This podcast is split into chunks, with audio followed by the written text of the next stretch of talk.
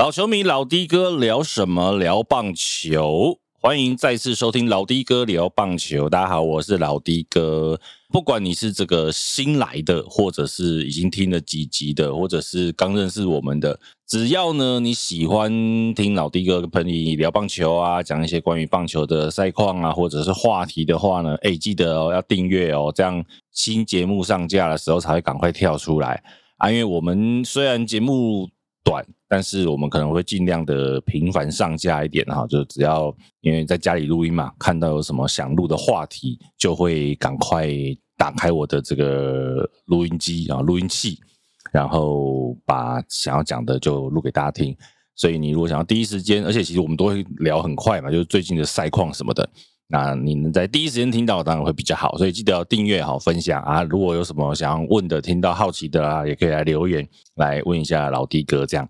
好，今天的录音时间呢是十一月八号礼拜三的下波下午，也就是说昨天晚上打完了台湾大赛的第三场，今天晚上第四场。晚一点，我待录完音之后啊，上架之后呢，我就要出发去球场准备看第四站了。目前呢，前三场打完二比一，乐天桃园很令人意外的啊。虽然我是我要再强调一次，我是乐天桃园的球迷，但是我对于现在这样当然很开心，可是。还是蛮意外的哈，因为其实在整个台湾大赛之前呢，大家对于魏权其实觉得战力都是比较完整的，包括我自己也是觉得一样。你真的不会想到，既然乐天可以连续两天分别突破了布里汉的先发场次啊，他没有突破布里汉，布里汉还是八局五十分，可是，在布里汉这一场先发赢了，然后刚荣的先发也赢了啊，这个其实对他讲很意外。那当然，昨天最大的关键就是，其实我们之前节目就有讲过严红军啊。之前第一场的时候，大家就说啊，严红军打的时候怎么不换代打？昨天在呃八局下半，严红军打的时候，大家一样说啊，怎么不换代打？换廖健富啊，换林志平啊，对不对？都可以上啊啊，还有宋家祥啊，可以上来蹲啊。但是其实我们之前讲过了，严红军其实对投手的帮助真的非常大哦。其实前两场比赛，甚至到前三场比赛，他对投手的安定感是非常强烈，不只是这个配球引导，包括他有效的制止了这个卫权的几次盗垒成功哈。我觉得是对投手来讲。严红军的角色都非常重要，我觉得这也是为什么教练不愿意去换代打的原因。那后面结果是好的啦，严红军也敲出了这个超级的胜利打点的安打。另外回去讲一个，就是说为什么每次朱玉贤到了比赛的后半段，比如七局、八局、九局，只要安打或保送上垒，就一定要换林振华上来跑垒。我认为这件事情其实也没什么好讨论的。为什么呢？因为大家都想说啊，你在进延长赛的时候，会不会朱玉贤就少打了一次、少打两次啊？我不认为有任何一个总教练他会。把进延长赛做成当下的选项之一，他一定是要争取我当下如何抢分嘛？因为以昨天这场第三战为例，朱玉贤在八局下半的上垒，他是没有人出局，一垒有人，所以非呃有很多的战术空间，有无限的想象空间的时候，我相信大家都不会去思考说，哎，我是不是要考虑延长赛之后朱玉贤还要打什么什么之类的，没有人会这样考虑。那也就是说，为什么到延长赛之的时候，你会发现很多的球队总教练他其实都是在。比板凳深度嘛，就是看谁的板凳还有人嘛，不管是牛棚或者是野手，谁的板凳比较好嘛。其实这也是团队的其中一环嘛。好，所以其实，在昨天这场比赛，我们很快的回顾一下。当然，整个关键啦，其实八局下半乐天的超前这三分很重要。那当然啦，另外就是魏全龙一样，在没有人出去满垒的情况下，先是刘基宏这个连续挥了好几个坏球的空棒啊，连续挥了好几个空棒被豪进给吊到。其实哦，我觉得。这一场比赛或许也可以看得出来，其实魏全还是相对年轻。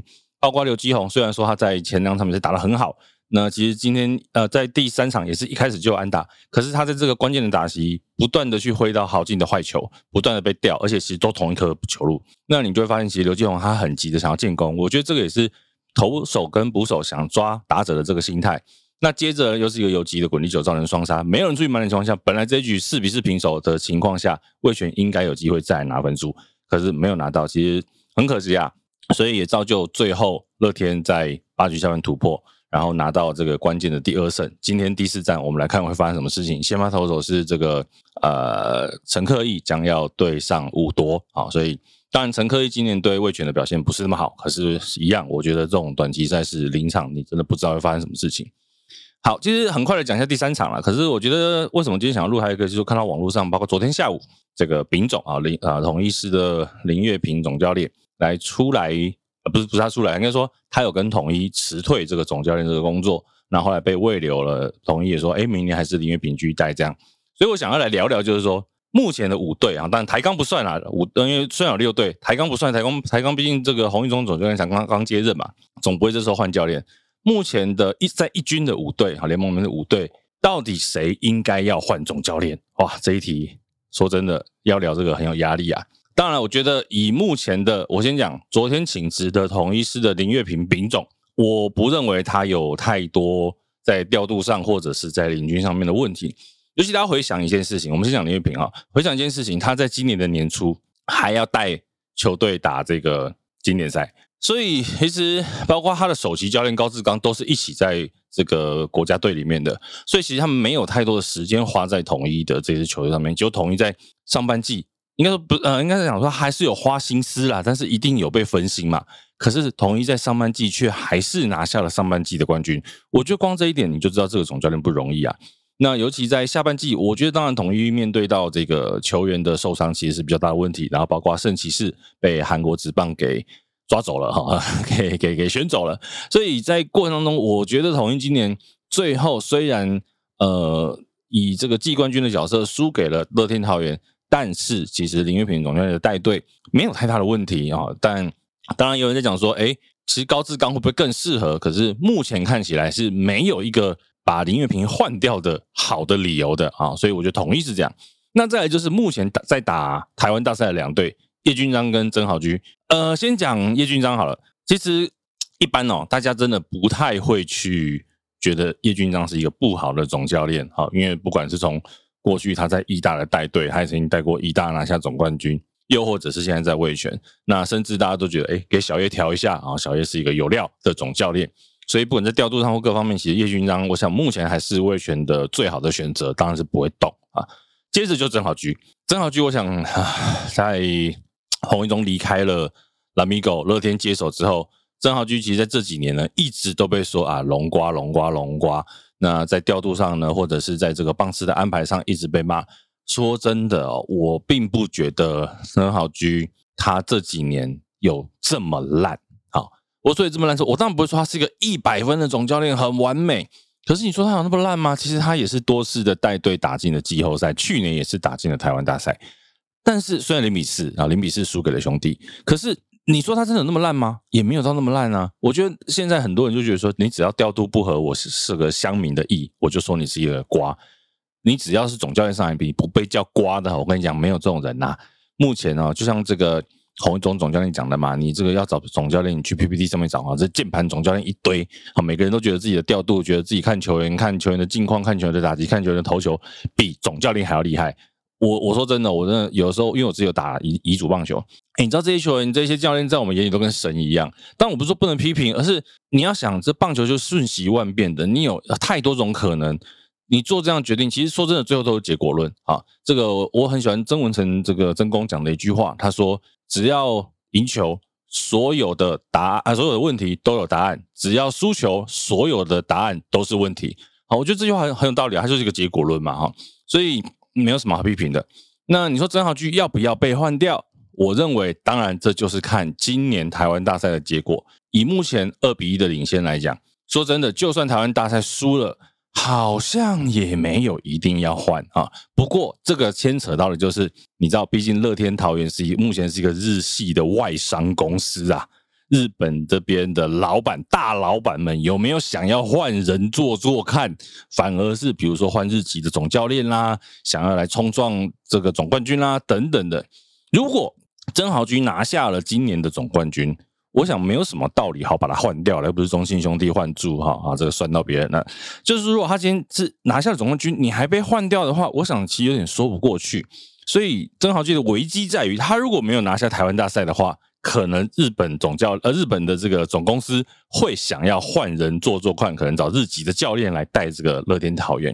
好，所以这是乐天讲完三队了。另外哈，一样季后这个在没有打进季后赛的中信兄弟彭正敏，这个恰恰他在去呃今年的下半季临时很紧急的接手了这个总教练的位置。哇，真的是，我觉得你这本来是在神坛上面的人，一旦当了总教练，马上变成恰瓜恰瓜一直叫。那你说恰瓜要不要换呢？我觉得啦，说真的，可以让他休息调整一下，因为的确，我相信彭正明要当兄弟的总教练这件事情，中信兄弟总教练这件事情一定会发生。好，在过去我们都觉得这一定会发生的事情，可是今年真的有点来的太突然了。所以，变成他在本来是一个农场主管的角色，我在管球球员的养成。可是因为球队让这个林威柱离开，呃，没有离开啦哈，他们是说海外顾问啊，转任海外顾问，所以他临时上来接手。我相信这个他自己都没有准备好，包括王建民啊，投手教练可能也都没有准备好。他们本来都在农场培育选手啊。所以今年临时上来，当然被骂的要死。那你说调度啦这些上，说说真的，兄弟的比赛我没有看那么多，如果没有对乐天堂的情况下，所以我不便评论。但是我也认为，其实恰恰彭正明他可以在做好调试之后，未来再回到中信兄弟的总教练这个位置上。可是。我也听过一种说法，我觉得很有趣的是，一旦他离开了中信兄弟的总教练这个位置，会不会有其他队来挖他呢？比如说，最应该，我说真的，最应该换总教练的富邦悍将，为什么富邦悍将应该要换总教练？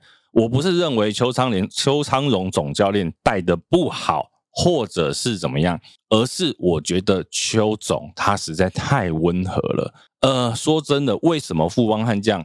从富邦接手以来，一直没有能够打进季后赛啊！真的是说真的，以这个富邦的这个富邦爸爸的财力，这一些旅外帮回来，却一直没有能够打出一个真的是像样的成绩。新庄棒球场到现在打不了季后赛，我觉得很大一个关键，就是因为你看前几年风风光光的从拉米狗迎来了红云中总教练，就就发生了很多这个。打爆富邦换众哎呀等等的事件啊，所以我觉得富邦这个球队在前几年一呃以来，他的球队的凝聚力有很大的问题。那尤其很多旅旅外回来球员的时候，他们习惯了这种美式训练。那当然了，当初从这个拉米狗迎来红一中这种日式传统的教练，当然是格格不入。可是呢，为什么在这个时间点适合？就是我认为富邦他需要一个是。现在他又需要一个是比较日式球风，这个传统强烈强势一点的总教练，像球场总教练这种比较温和派的，属于这个自己你要你要怎么样你开心自己练习的，然后比较不会去严格要求的总教练，我觉得就不太适合目前的富邦。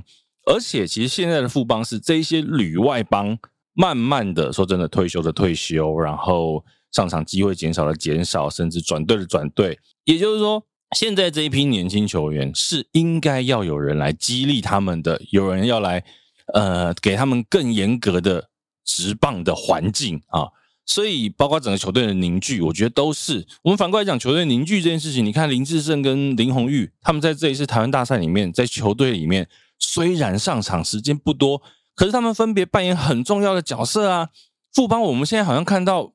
嗯，你说林哲轩吗？呃，这个有点尴尬，是他当初还有一些霸凌的事件啊，所以富邦有没有这样的角色，这个就可以是反过来我们去思考富邦的团队。说真的，我常在讲直棒这件事情是，其实说真的，你说各队的战力真的差很大吗？也未必，因为大家都打到部落了，那个其实对我们这些打乙组棒球人来讲，诶，每一个都是神呢，所以。你说他们真的实力落差很大吗？战力落差很大吗？没有。可是你要怎么整合战力？甚至你在团队的这个气氛上，有的时候棒球就是一个魁嘛。你的团队怎么去让你的魁集中起来、凝聚起来？你除了有球技之外，你更要有团队的意识，知道怎么样去打赢比赛。所以我觉得，你说真的，现在线上五位总教练，如果真的要讲一定要换掉的话，我会建议换掉富邦悍将的总教练。不过。当然，因为他目前是被送去日本进修了嘛，跟高国辉。那林华伟领队说的就是说，哎，目前看起来明年还是他。但是这句话当然有语带玄机啦，我相信可能自己内部有在做评估，可是还没有确定的时候，当然不会对外讲啊，不然总教练位置怎么坐得住，对不对？他人家现在在日本受训呢。好，所以但我觉得。可以考虑啦，哦，那我们当然的这个季后，我相信在台湾大赛结束之后呢，慢慢慢慢到明年的春训之前，就会有很多类似的这个话题出现了，好吧？那今天这一集老弟哥聊棒球，我们就先聊到这边。一样记得，如果你喜欢听我讲话，如果你喜欢听我聊棒球，然后你自己对棒球很有兴趣的话，你可以来订阅我们节目，然后留言，然后分享给你身边棒球的好朋友们。这一集就先这样喽，拜拜。